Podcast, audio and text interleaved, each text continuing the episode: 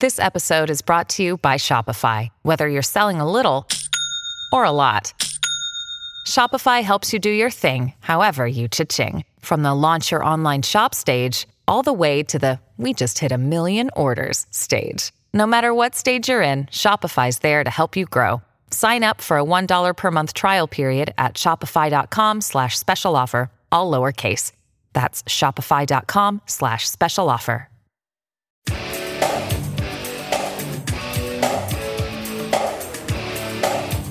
Welcome to the Clark Howard Show, where it's about your wallet. I want you to learn ideas from me so that you can keep more of what you make.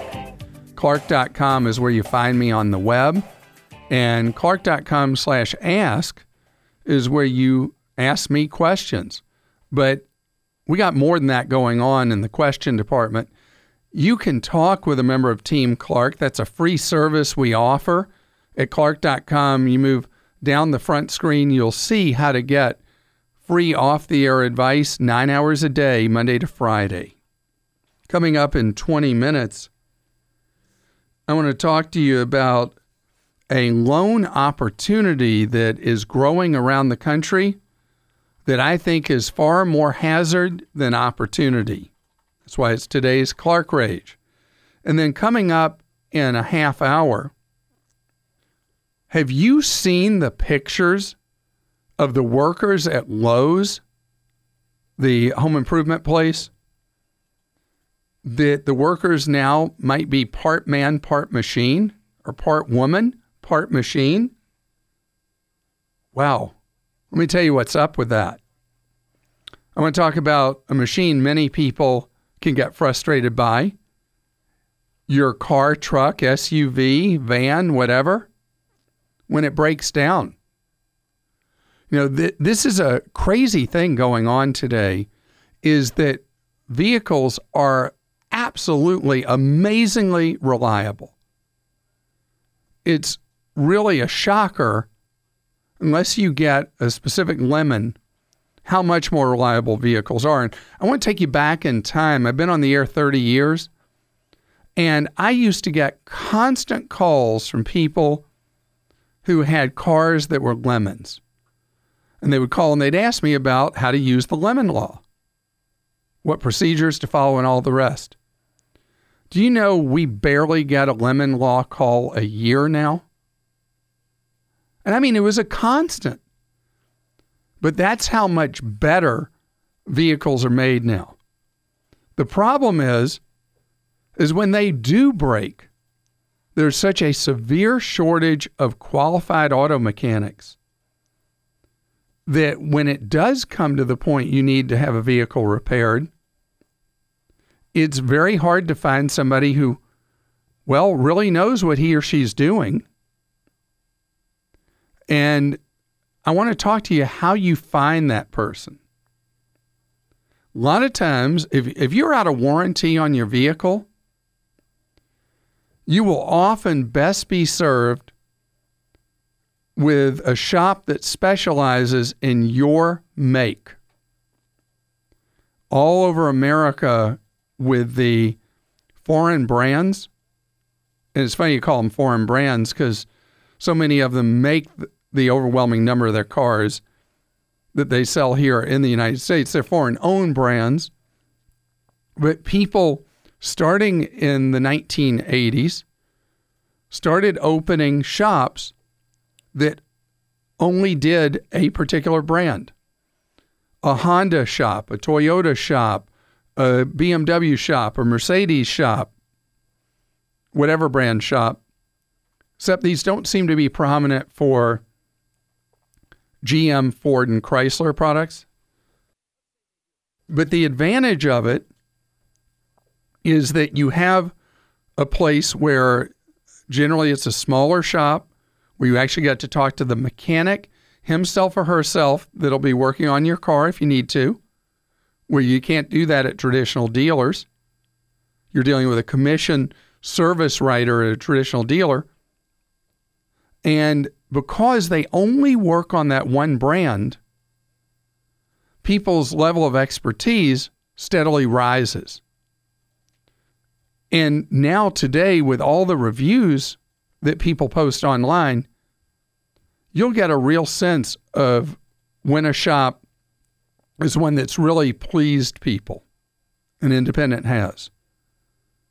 So, this, in my mind, is how you overcome the severe shortage of auto mechanics.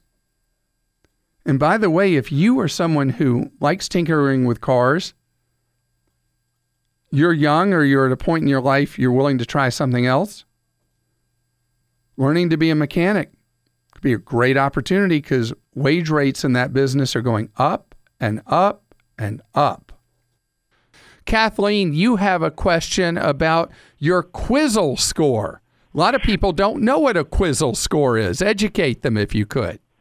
Well, according to well, Clark, first, thank you for taking my phone call. Certainly, you are a icon in our house, and always listened to you pulling a credit report every four months from the different various uh, credit bureaus, and I like getting the free credit score.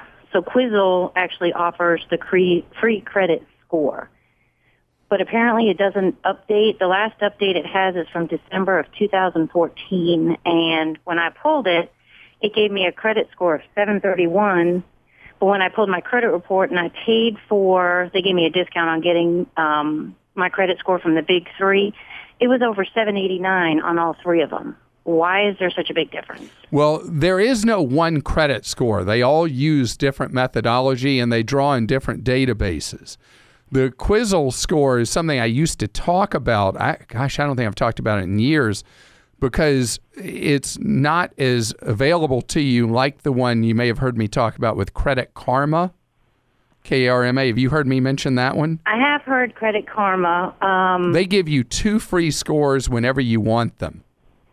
Okay, no, and I haven't tried that. It would be good to register for that, and then you have continuous access to two of your scores but the scores move around a fair amount. And depending on the database they're drawing on and the methodology they use, the scores could vary a fair amount, but that's a lot of variation. That is a lot. So, have you paid down a lot of debt since the end of last year? No, huh? Nothing's changed. Absolutely nothing has changed. So, the thing with credit scores and credit reports is they all think they're playing horseshoes.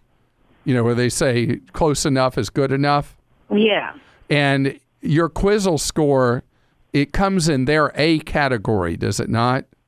Mine does, yeah. Yeah. Or I don't know. Uh, yeah, mine. I'm an excellent. Yeah, so I, so they probably have you on the A scale. It's just a matter of how high up on the A scale you are. You know, if, if you had one that was saying that you were subprime and the others were saying you were in great shape, then I would be more worried about it. But because it's just you have a you have a great credit score on Quizzle and you have a beyond excellent score otherwise, you're in great shape.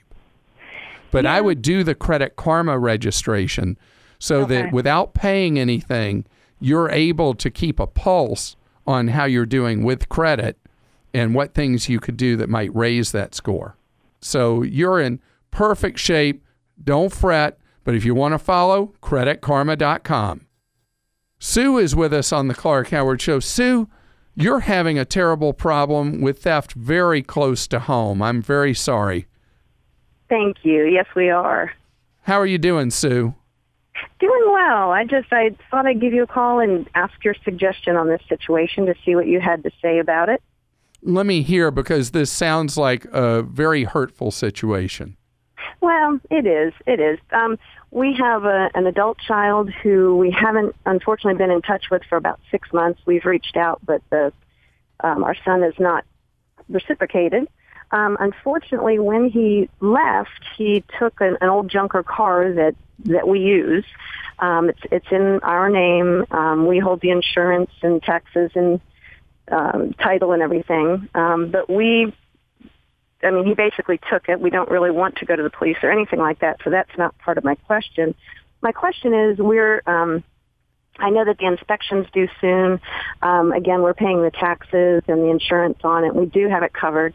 Um, I just want to know, is there any way for us to get out of this situation? Uh, do you well, have any advice for All right, us? so this is one of those things as a parent, you are so between a rock and a hard place. Yes because you remain liable for the actions of your son with that vehicle. Mm-hmm. You remain responsible And the real answer is the one that you already told me you are not comfortable doing, which is if he has essentially, and I hate to say it, but he has he's disappeared. He's stolen your car. Yes.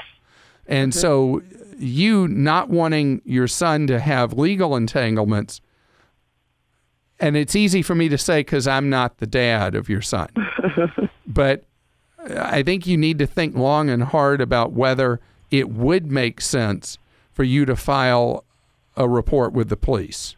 Yeah, we we've really talked through that and decided that's not what we want to do. And again, the car, honestly, the value of the car is about five hundred dollars. So it's Well, it's not the- it's not the value of the car, it's if it's used in a way that somebody Yeah, gets right, hurt or anything like that. right. You have and we the- actually purchased an umbrella policy just to cover ourselves, um, just because it seemed like the right thing to do. It seemed like the right thing to do at our point in our lives anyway. That's a smart But thing to do if you have yeah. significant assets.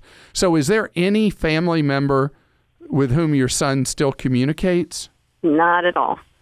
I I am so sorry. You you sound so upbeat in a situation where uh, I would assume your heart's been really hurting.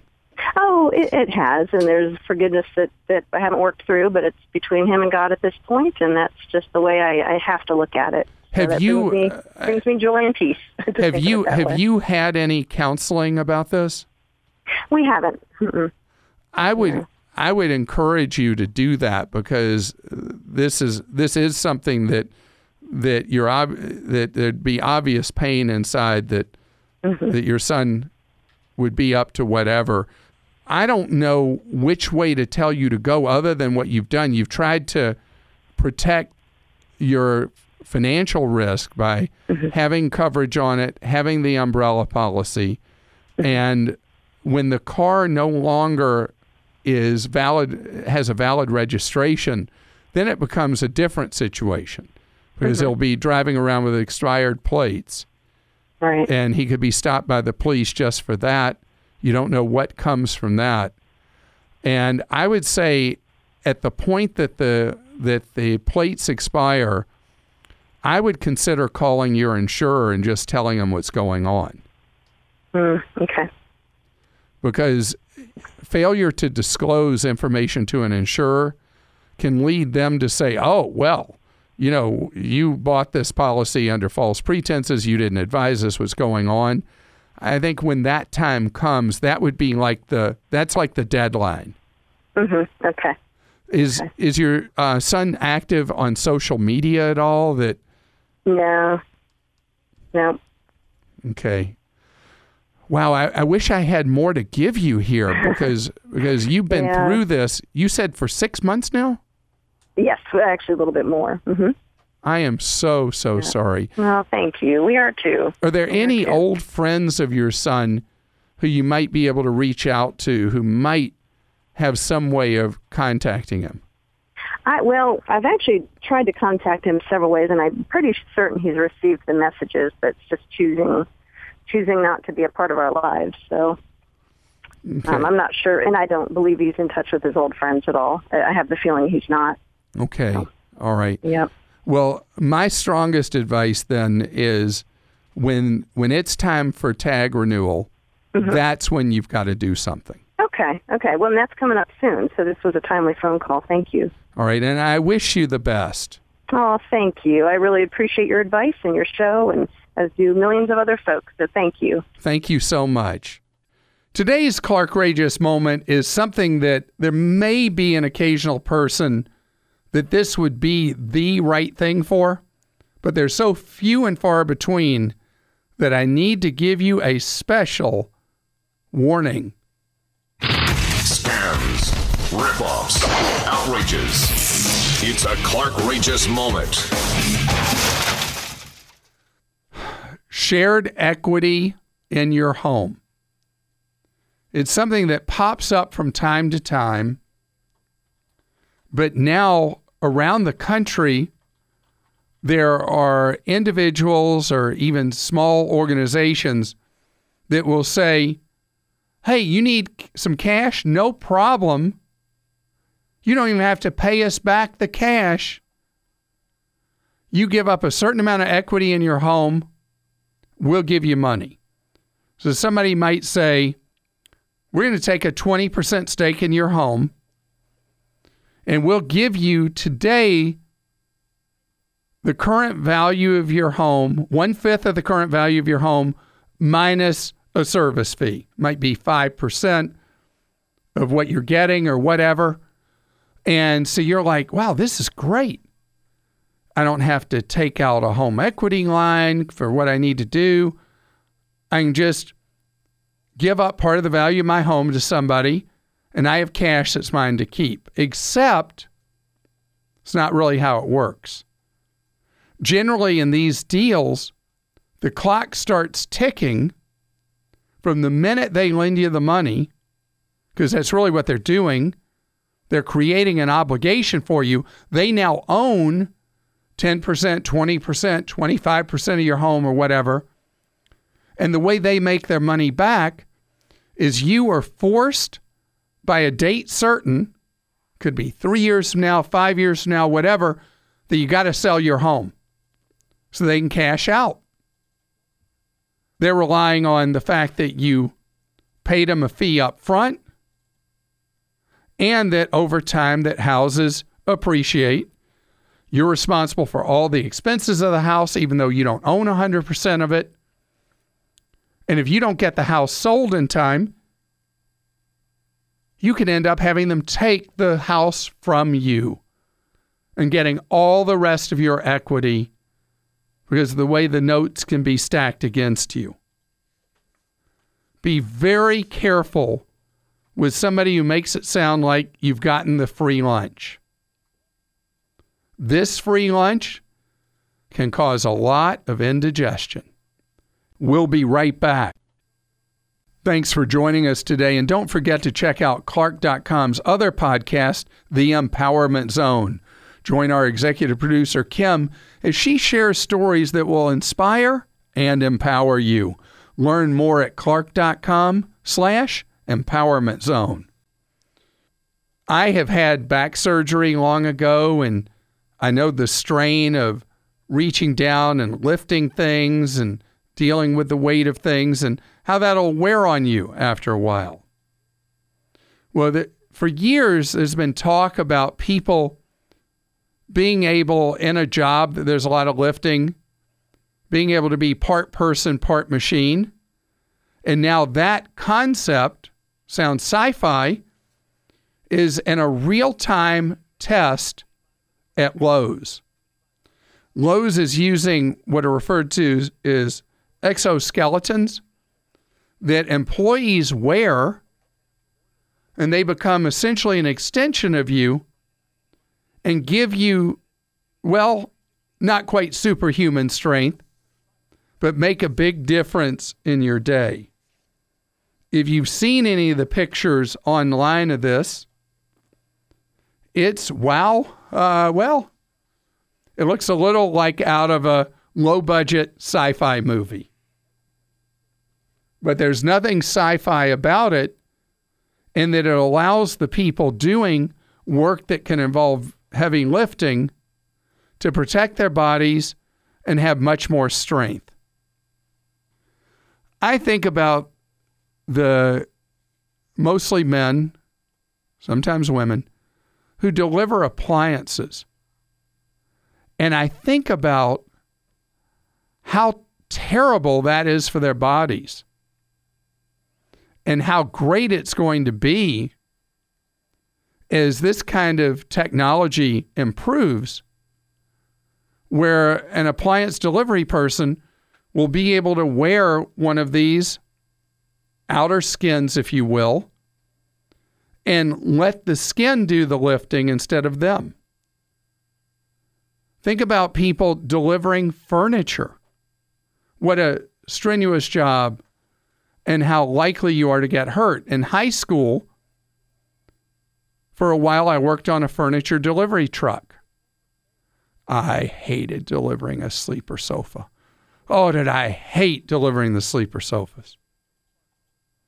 Heavy furniture is the bane of my existence now, probably from what I did as a teenager.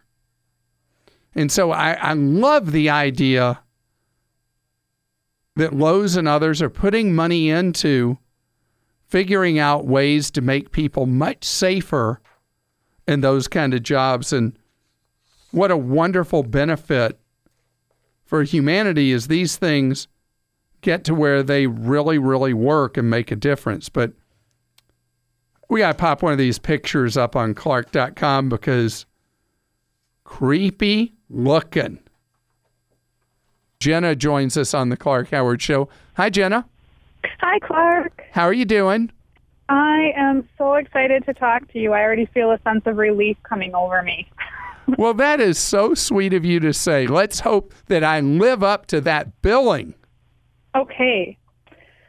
So, my initial question, I think, is you know, I'm trying to figure out how to maybe negotiate with my credit card companies to see if I can pay off my balances for possibly, you know, less than what's on there.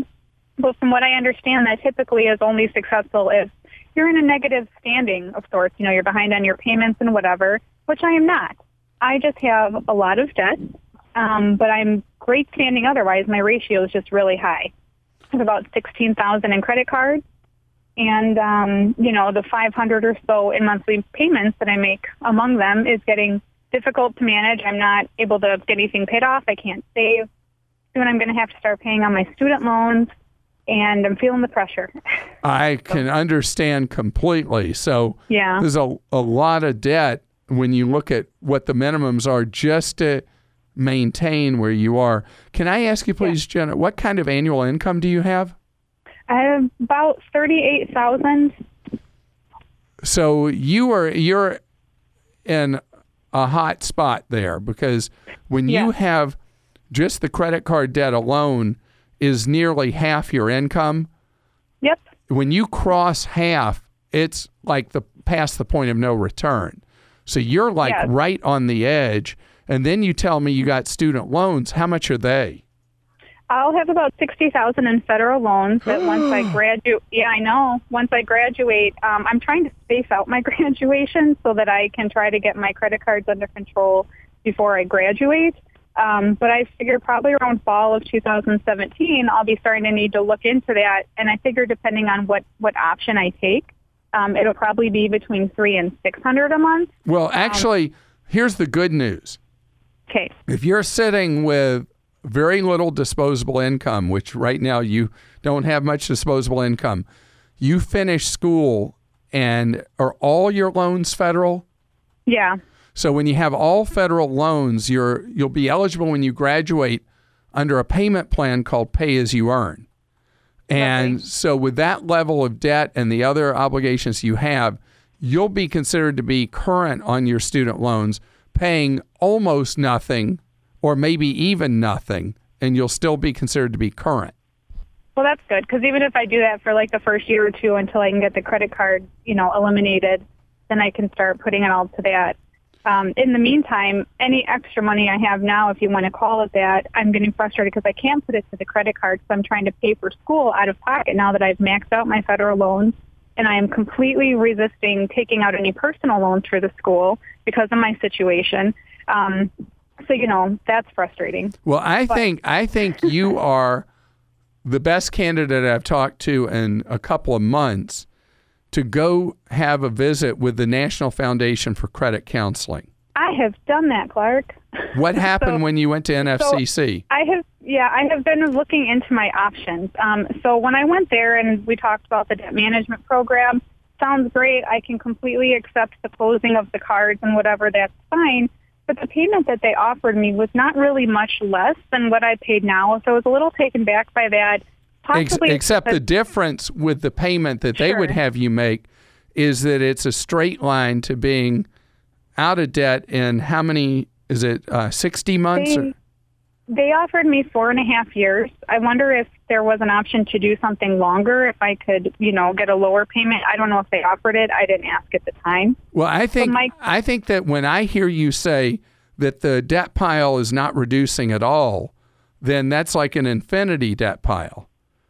So absolutely. the idea of going through a debt management plan with the NFCC where there's a specific goal, and every month you move closer to achieving that goal. And so, what if it is four and a half years or five years? You go from the debt you have now, the sixteen thousand, to zero.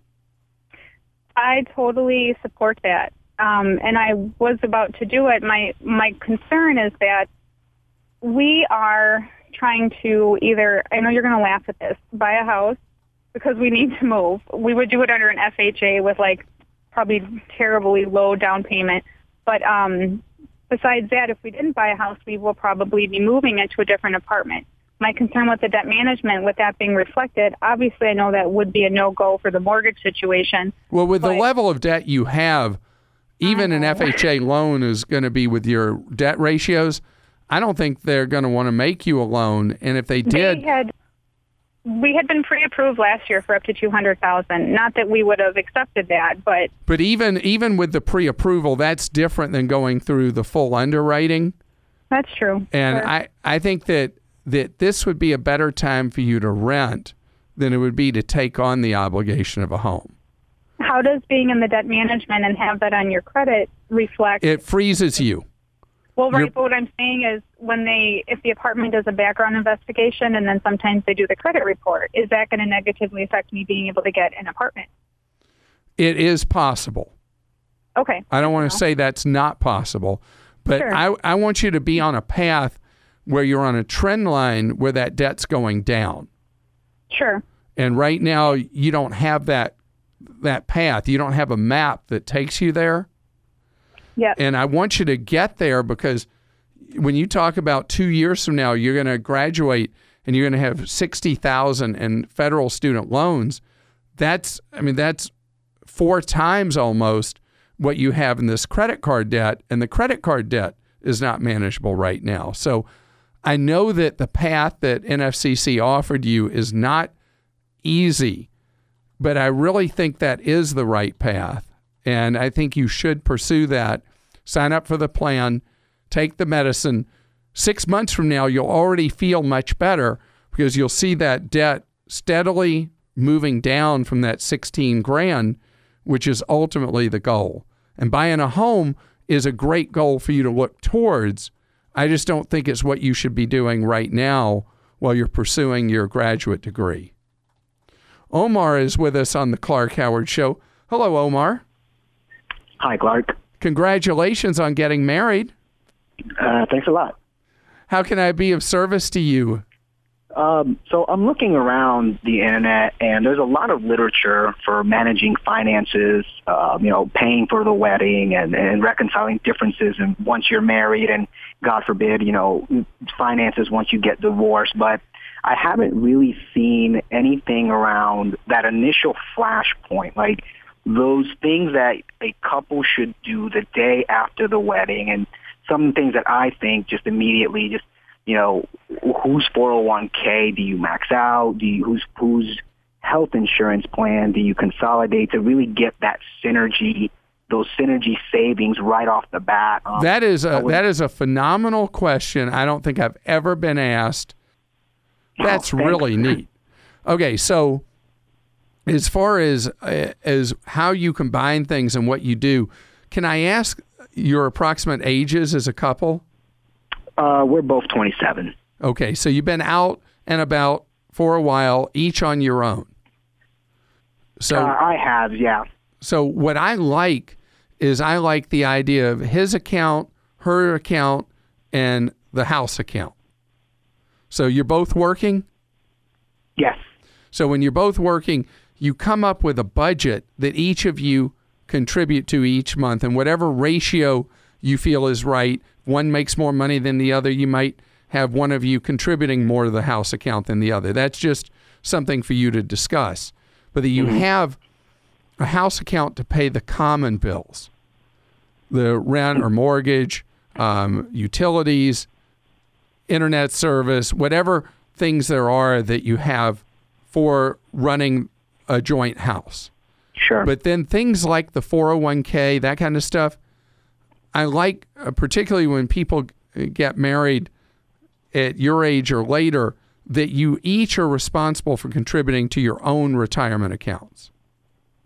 Can I can I ask why that is versus the alternative of having the person that gets, for example, the larger employer match do it if if the plans are the same or or, or maybe consolidating insurance plans? Well, see, I would uh, want each of you contributing uh, as a minimum up to the employer match. Okay. So you pick up both matches. Okay. Rather than one or the other, because the match is free money. The match is like the greatest thing ever. Sure. Because like a free built-in pay raise. Sure. So if each and, of you out of your paychecks is putting in at least enough to get the match, then you take that off the table. Okay. And then is it is am I wrong in thinking that with the health insurance plan is it is it ever as easy as just saying who has the cheaper plan? Well, it's actually more who has the better plan because the premiums aren't as important when you have employer provided health care as the level of coverage is in the plan. Sure. And if um, and if you think your wife might stop working for a while after maybe having a child or children, then it would tend to be better to keep your plan going and not hers and I guess maybe my, my final concern, kind of looping back to your first point about the, the shared the shared household account for household expenses. Do banks typically offer, uh, say, debit cards or, or things like that, where you can share one account and set limits, or would it really require having three separate checking accounts? I think it's much better to have the three separate, particularly when two people are getting together and their attitudes about money, about you know what what you like to spend money on, what she likes to spend money on, they could be different. You don't want to get in a thing where you're judgmental with each other. So if you're right. both funding the household account, then what you do with your own accounts is each of your own decision making so you don't get in a power struggle, especially early in a marriage with disagreements about money. You know, disagreements about money are one of the biggest things that eat at a relationship and that's why I like for people to do the his, the hers, and the theirs as a way of allocating money. When you have a question for me on the Clark Howard Show, go to clark.com slash ask. And Joel, who do we have an Ask Clark from? Yeah, Clark, this one's from Stephanie who says, Should I make all necessary repairs on my used car before I trade it in? Or is that wasted money because I won't get it back? Stephanie, first, you have a beautiful name, since that's my middle child's name. But as far as whether you treat the car as ugly or not, the key is remaining value. If the car is a very old used car and the cost of the repairs exceed the remaining value of the vehicle, you do not repair it because you're you're just throwing good money after bad at that point, and you take what you can get for it is basically uh, at that point a junk car that somebody may take as trade to crush or for parts. On the other hand, if it is a newer car that still has meaningful remaining value, it is a much better idea to do the repairs that the vehicle needs and then trade it in. Because just like with your home, if you were selling a home and that home needed a lot of repairs, a buyer if you tell them they're buying it as is, you're not going to fix whatever it is. In the offer they make to you, they will discount the value of your home by a substantial amount beyond what those repairs would have cost you to do yourself. When you trade in a car, a similar kind of scenario, you want to trade in a car that you don't have to apologize for, getting more value for it than you would get otherwise. And that is it's important that you go to, as an example, Edmunds.com, kelleybluebook.com, which is abbreviated KBB.com, and build an approximate value on your vehicle, what it seems to be worth, to be able to determine the value of the vehicle versus the repairs. That will help you make the right decision for your wallet. You're listening to The Clark Howard Show, and we'll be right back. I'm so glad you've taken the time to tune in today to the Clark Howard Show because this show is your show. I want to empower you with knowledge so that you can keep more of what you make. Every day I give advice, guidance, and opinions on so many different topics. And answer to your questions. And there are times that you feel I haven't done a good job, that I get a failing grade for what I've done. And I need that feedback. I need to know where I'm missing the mark, where I have blind spots, and where I may have disappointed you. And so that's why we have Clark Stinks. It's uh, area at clark.com where you can go post when you're steaming at me or disappointed in me, or you feel like I'm giving bad information. And other people can read it, they can comment on it, whatever. And then each week, our producer, Krista, goes through your posts on Clark Stinks and she reads them here on the air. I should have never encouraged you to speak. You must think I'm pretty stupid. You should be ashamed of yourself. Well, maybe I'm wrong. Maybe I'm wrong. Maybe you're right, pal. You ready to get slammed, man? I, you know, I actually enjoy this. I know you do. Okay. I uh, love Clark's show, and I'm very grateful for all the financial advice, but I think he forgot to take a shower.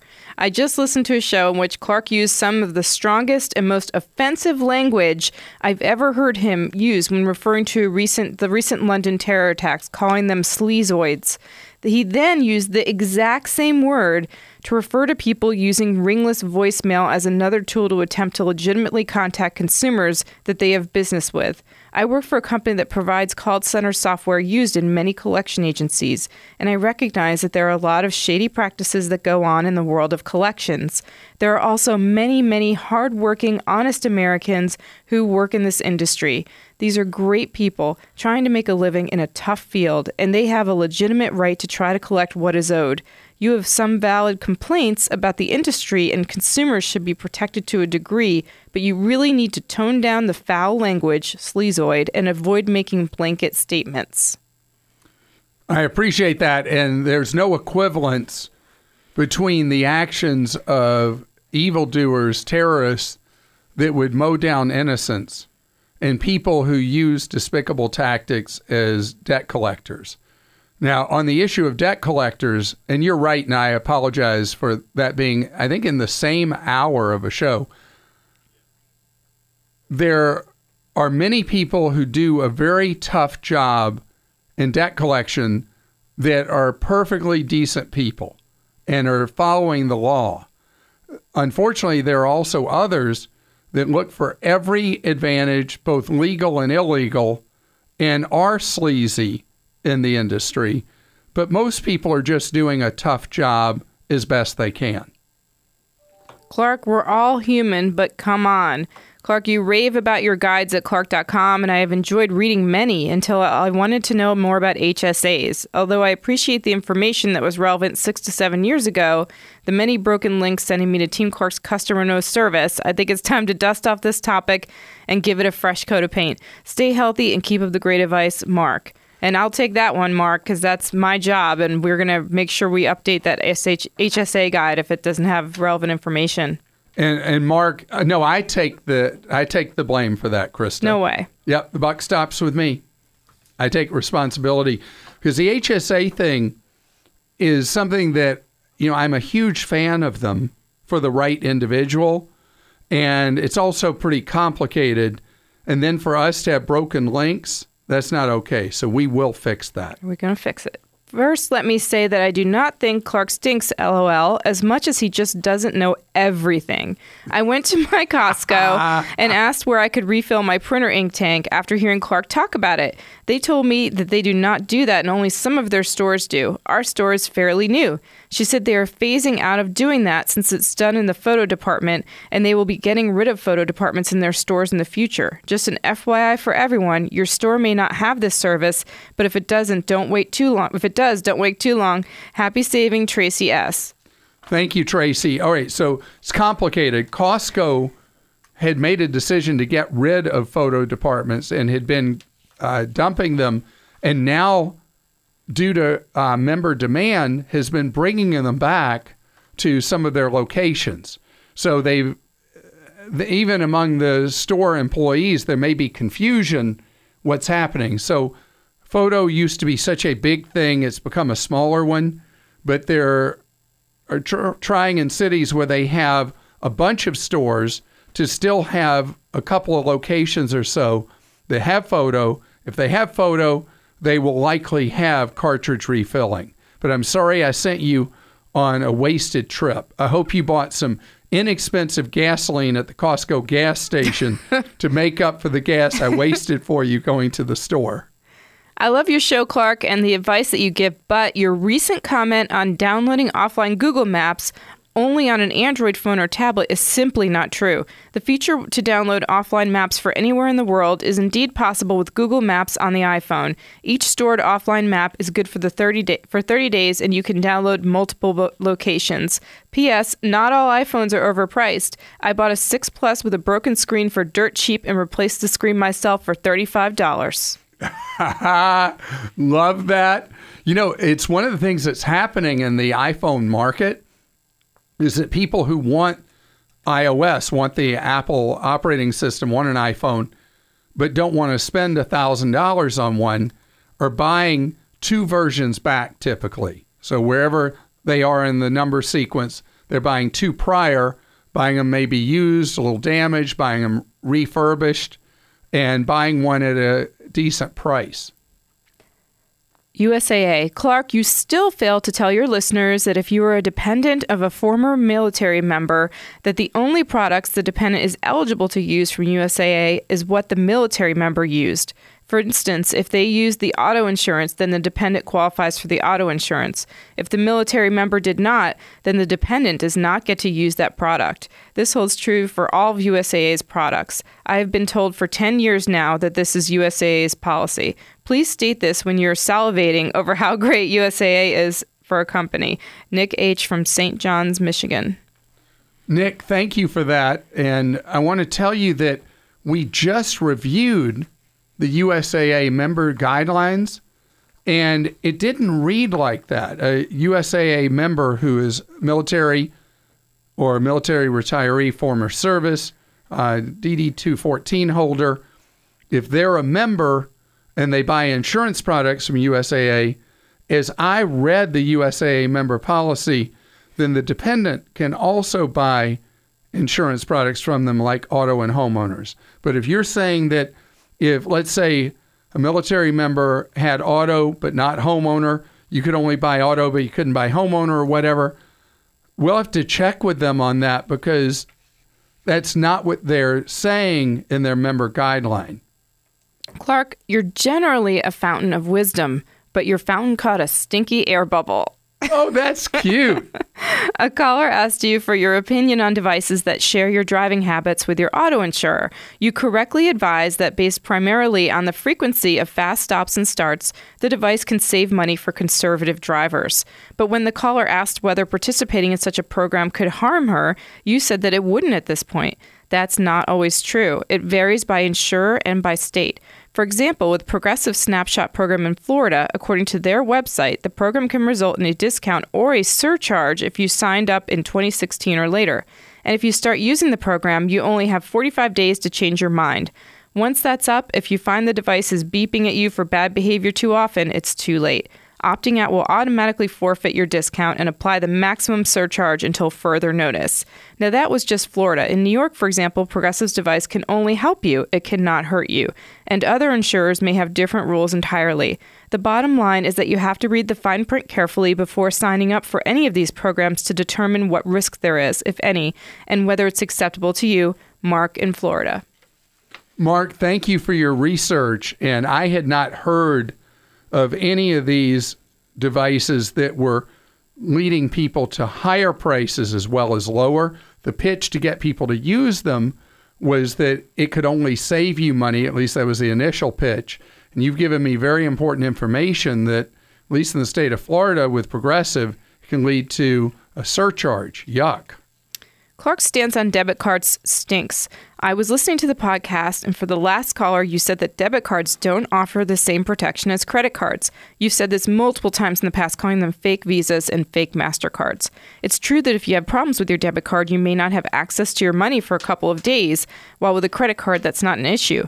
But according to Visa's own website, quote, when you sign for purchases, Visa debit card security protections help prevent fraud. Visa's zero liability policy protects you from unauthorized charges. Any funds taken from your account due to fraudulent use will, use will be returned to your card. People are much more likely to overspend with a credit card, in my opinion.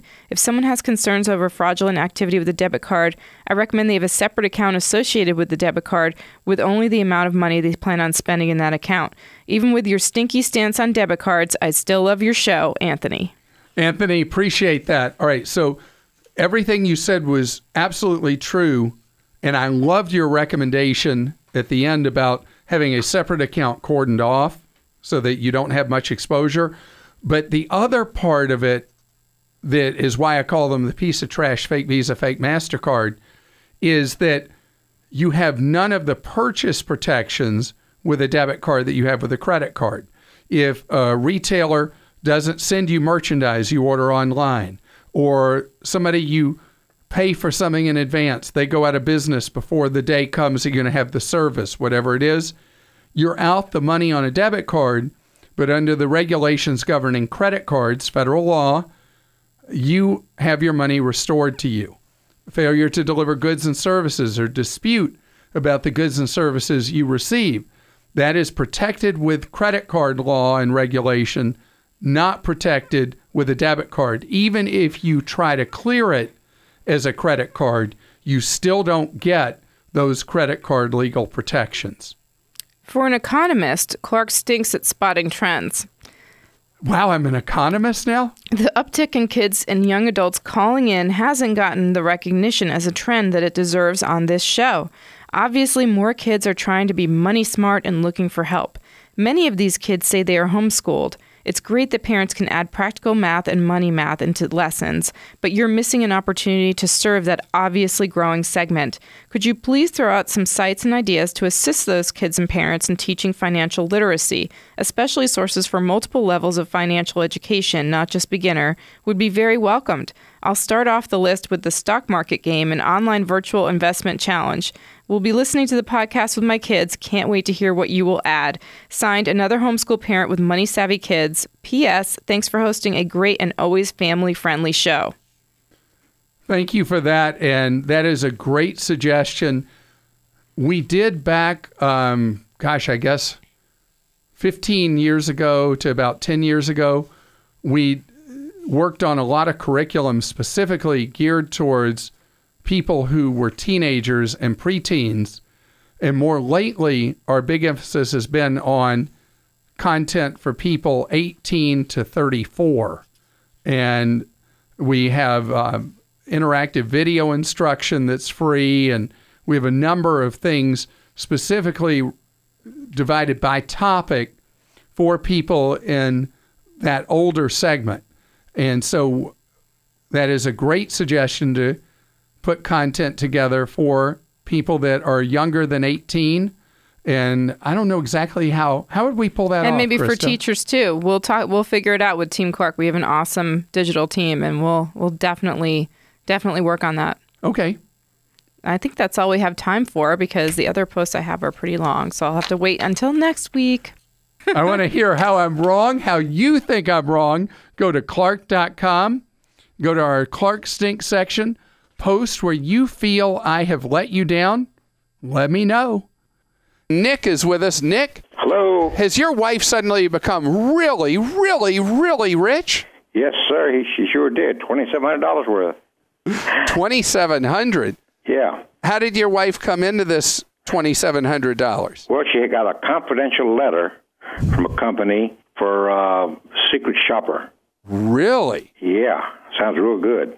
What has your wife done with the twenty-seven hundred dollar check? Uh, she's just holding it. All right, and your wife is free to hold it, shred it, uh, put it up on her mirror, whatever she wants to do with it. But I can tell you one thing: it's not is legit. It's not. Well, it says it's a brand name company bank. Doesn't mean anything. Oh, It is a hundred percent counterfeit. Too bad. I already spent the money. You're teasing me. Of course I am. You knew that was bogus. I wanted to confirm it. I thought you're. Did you want me to? Okay, I'm sorry. I really didn't. I really didn't do my job. Here, let me do something fun.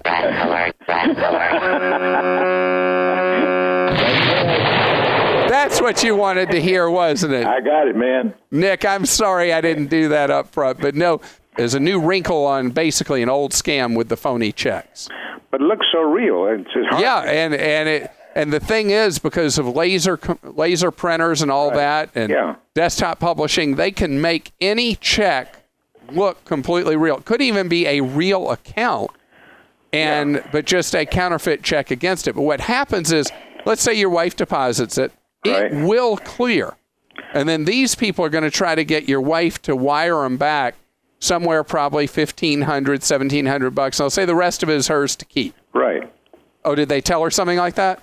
Well, they said I have to call this number for instructions. And the instructions would be about sending the wire. You wire the money to whoever outside the United States, and that money's gone, gone, fifteen hundred or whatever number, and then eventually the bank comes back to you that your wife deposited the money in, and they say, "Where's our twenty seven hundred dollars?" Mm-hmm. Yeah. And so that is how the scam works. And I'm so glad you knew there was a rat there because there really was. This episode is brought to you by Progressive Insurance. Hey, listeners, whether you love true crime or comedies, celebrity interviews, news, or even motivational speakers, you call the shots on what's in your podcast queue, right? And guess what? Now you can call the shots on your auto insurance too. Enter the Name Your Price tool from Progressive. The Name Your Price tool puts you in charge of your auto insurance by working just the way it sounds.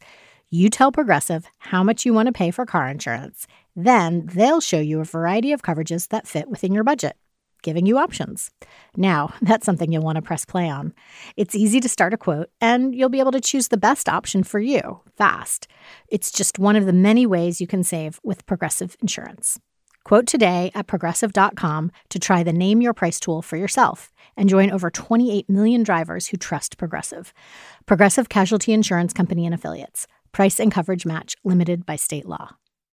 So glad you're joining us here on the Clark Howard Show, where our whole goal is to empower you with knowledge so you can keep more of what you make. That's right. I want that money in your pocket.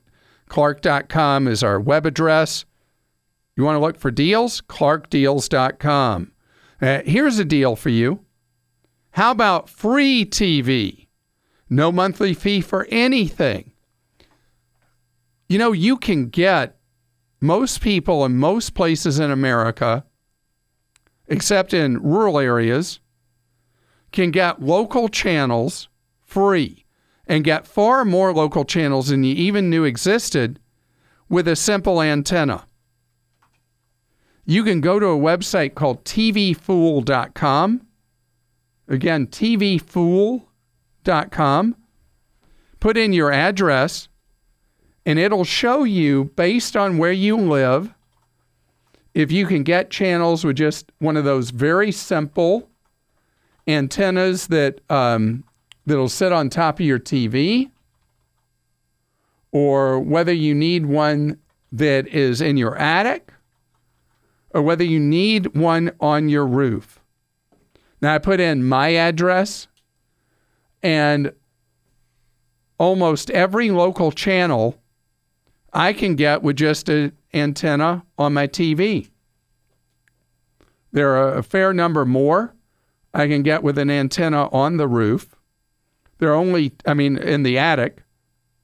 Let me see, one, two, three. I can get like, gosh, there's so many channels I can get with just an antenna above the TV. Tiny amount more with one in the attic. Only two channels out of dozens available where I live, do I need an antenna on the roof? And I don't even know what those two channels are. Never heard of them. But the thing is, these antennas that you put with the TV, you can buy just about anywhere. But Joel, being cheaper than anybody I know, believes you can get a better picture doing what? So there are YouTube videos of plenty of people making their own antennas, uh, and so you can go on Amazon if you want and just buy a forty dollar antenna that'll serve your purposes, Or, or go to one of the warehouse clubs and spend a lot less than that. That too. Or you can go to YouTube and see how people are making their own antennas with coat hangers and uh, putting them in their attics. And they're getting better reception with those antennas that are homemade than with a store bought antenna. I haven't done it, but I, I know friends that have. Oh, boy. Well, anyway, one of the things I, I alluded to it earlier with local television, broadcasters were given up to five signals. So you're used to on satellite or cable only getting one signal for each channel. But there's, you know, the one point, the let's say the 5.1, 5.2, 5.3, 5.4, 5.5. Each one they're allowed to send you multiples. And if you have an antenna or one of these that you can see how to make on YouTube, you will get a wide array of programming you didn't even know was there. And you pay no monthly fee. But the best part is if you get a good signal where you live, you're going to get a better picture, vastly superior picture, with the coat hangers than you're going to get from the cable company or the satellite company because they compress the signal before you get it. You get the full meal deal when you get it with an antenna you put in your TV or in your attic. Phyllis is with us on the Clark Howard Show. Hi, Phyllis. How are you doing? I'm fine, Clark. It's so nice to talk to you. I miss you dreadfully because our local radio station was bought a long time ago by NPR. And I, I don't really have a way of hearing you anymore, and I'm lost sometimes. So NPR buys the station, they immediately dump me, right? Well, it's not you. It seems everybody. Yeah, I, mean, I know. I know. Uh, yeah, I know. Yeah. You know. I know. Listen, I have a question for you. I've been wanting to do this for a while, but I'm getting set to do it. Um, do you still uh, recommend Zenni Optical because you used to? Oh yeah, I have. Uh, I have Zenni glasses myself.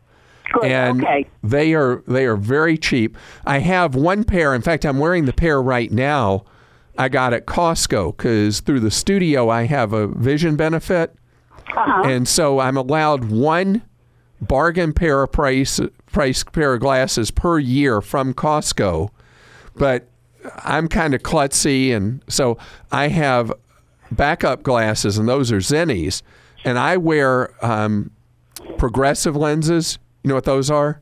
Yes. Yep. So yep. I wear progressives, and progressives usually are pretty expensive.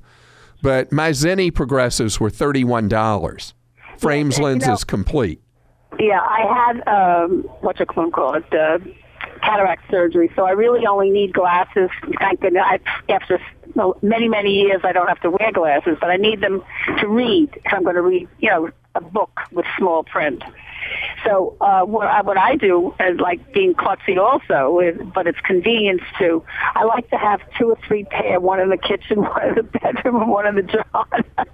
Well, I had I had a TV producer who would leave her glasses everywhere, and so she every time her prescription changes, Patty gets eight pair of Zennies, and she needs single vision. So she waits till they're on special, and she gets eight pair for a total of under a hundred dollars.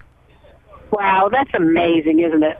And so they become more sophisticated. And I think Warby Parker had something to do with Zenni becoming more sophisticated about how they sell. Where I don't know if you've heard of Warby Parker, but No. they're a they're an upscale type of eyeglass seller that has really caught on. And Zenni is the other end of the price spectrum. And so they now have a thing where you can download your own picture to their website and try different frames on your face.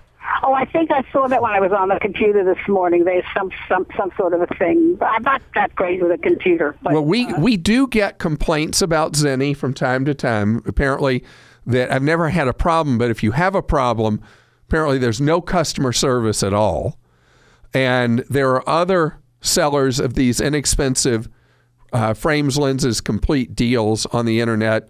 Another big one is Goggles for You, and they're a, they're a big player. And then there are a number of smaller ones that if you just do a search with Google or Bing or DuckDuckGo and you say cheap eyeglasses, you'll see all the different vendors selling cheap prescription glasses today. But again, Zenni is the giant of the business. Brian is with us on the Clark Howard Show. Hi, Brian. How are you doing? I'm good. Thank, uh, good to talk to you, Clark. Well, great to have you here. How can I serve you? Well, I've been I'm a general contractor, and I'm been look, doing some research on uh, flipping. And of course, there's several shows on TV about flipping, and in fact, one of those shows, um, they the people that do the flips go around the country teaching other people how to flip, but the seminars are extremely expensive. And um, uh, you mentioned flipping on your own website on two different places, and uh, I've mentioned it more than that over the years. Now, um, you as a general contractor, you know how to do the repairs to a sad house yourself. Right.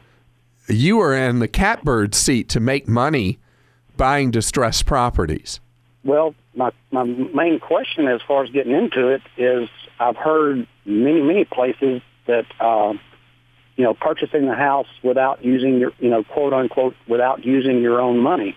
Uh, you can go to these seminars, you know, and find the answer to that for thousands of dollars to pay for the seminar. Yeah, but that's baloney. Let me tell you how someone like you is able to make money either buying houses that are all beat up and Mm-hmm. fixing them up and renting them out, or buying beat up houses, fixing them up, and flipping them. The, Mm-hmm. in your case, there are people who are dying to, to invest because they can't earn anything on their savings right now. And so there are a number of deals going on where an individual with money says, okay, I want to go into partnership with you, Brian. I'll put up the money and you and I will split the profits after you've fixed up the place and sell it. I mean, that's the reality is that you have a unique set of skills that in an era where all the talk about being able to buy properties, no money down, that all ended like eight or nine years ago mm-hmm. when the mortgage bust occurred. So today it's all partnerships that allow you to do that. So you need to think about all the people you know.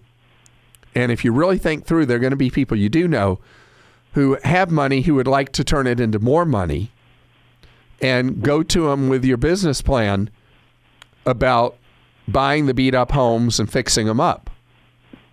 Okay. Is there a way I could go about finding investors that that aren't someone that I know? Yes. What I suggest is that you look for local real estate investor clubs where you live. And there these investor clubs are all over the country. And they usually meet once a month. And people are all sharing ideas about how they're making money as landlords or investors or rehabbing houses or whatever it is. And so if you don't have a circle of people, then what you do, go out and find properties that you think you can turn, that you can take things that look really awful and fix them up, what it would cost you to fix them up, come up with a sheet showing what the purchase price would be, what the repair costs would be, how you fit in it, and then what they'd be worth after you rehab them. And you go with that stuff to a monthly investor club meeting, real estate investor club, and you make your pitch. You meet people, you talk about it. You sh- you have some people that won't really be interested, others that will. You take them out, you show them the type of properties you're interested in buying, and you build that relationship where you win and they win. It's, I'm talking about you doing some serious effort and work. Don't bother with any of those uh, high cost seminars, dare to be rich seminars. That's money that would be better used making money on property. Sandra is with us. Hi, Sandra. Welcome to the Clark Howard Show. Sandra, you have a question for me about establishing credit. Is that true? That is true. What's the story? Well, my son uh, is 21. Uh, currently, he is still a college student, but will be graduating in December. So we were researching some various credit cards to get him so he could start establishing credit. And during the research process, it appears that some of the student cards are definitely uh, better than the the non-student cards. So my question is, uh, should we? Is that correct? Should we? A hundred percent. Get him one bef- while he's still technically a student. Completely. the The credit card window for a college student is really on the twenty first birthday, but before you graduate as a full time undergraduate student, Mm-hmm. access to credit is incredibly easy. All the normal rules involved with getting credit are waived because college students tend to be the most profitable of all credit card customers. They tend not to pay a balance in full, run up high interest charges, Right. and virtually never default on the credit cards. Even if they go delinquent, they virtually never default. Mm-hmm. So the banks love giving credit cards to college students. But as Okay. a general rule, the best student cards for college students come from credit unions. Okay. They tend to have an interest rate less than half the average of bank issued college student credit cards. And so they they work just like any other. They're although they're only issued by Visa and Mastercard. And American Express and Discover both offer student programs as well. Okay. And once he graduates in December, I'm assuming it's still okay that he keep that card and continue to. Yeah, they just graduate. They they are essentially regular credit cards. Okay. But the the difference is that the underwriting rules that normally somebody, let's say somebody has completed college, they're in their first job, they've never had credit. The banks make it nearly impossible to get that first credit card. But someone who did it the week before, before they graduated, while they're still an actively enrolled student, they're in without having to demonstrate any income at all. Great. Okay. So your timing is perfect. Okay. And you said definitely from a credit union versus a any kind of um, Well, usually, no, I wouldn't say definitely, but I would say usually the college student card programs are superior from the credit unions because the interest rate charge charge tends to be so much lower. And again, college students have trouble paying their balance in full each month, which is why the credit union cards are better. Krista's with us. Hello, Krista. How are you today? Hello, Clark. I'm just fine. Krista- a little hot, but I'm fine. Well, you're looking for a way to make some money investing, huh? Yeah, and but I want to do it um, with informed knowledge, and I'm just a little concerned about scams out there. And so I, I spent a great deal of time researching binary trading, uh, investing in, in those companies, but I'm not I'm not convinced yet that Well, I will tell you, I am as opposite the idea of this is where you have the buy sell kind of thing, and you do frequent trading, and you use uh, programming systems that tell you that based on their formula, their criteria, you mm-hmm. should hop into this stock for a few minutes and hop out of that one and on like that. right. I hate that stuff. But that's Well- me. Let me tell you, I I have lots of reasons why. And this is just me. It's not at all necessarily a scam. It's just not to me a smart strategy to make money because money is made over time being an owner of enterprises. And I go completely the opposite way. I own for a lifetime index funds where you buy little teeny pieces of pretty much every publicly traded company here and overseas and put money in every month into it like clockwork. I don't pay attention to the news, I don't pay attention to the economy. I just believe over time that capitalist enterprises overall will make money. The idea of these buy sell things, they can be brutal tax wise unless you own them in a retirement account, is that you are constantly trading in companies on various uh, things that happen in the news or just systems that tell you there's going to be a movement up or down. Not my kind of thing. I am not a trader.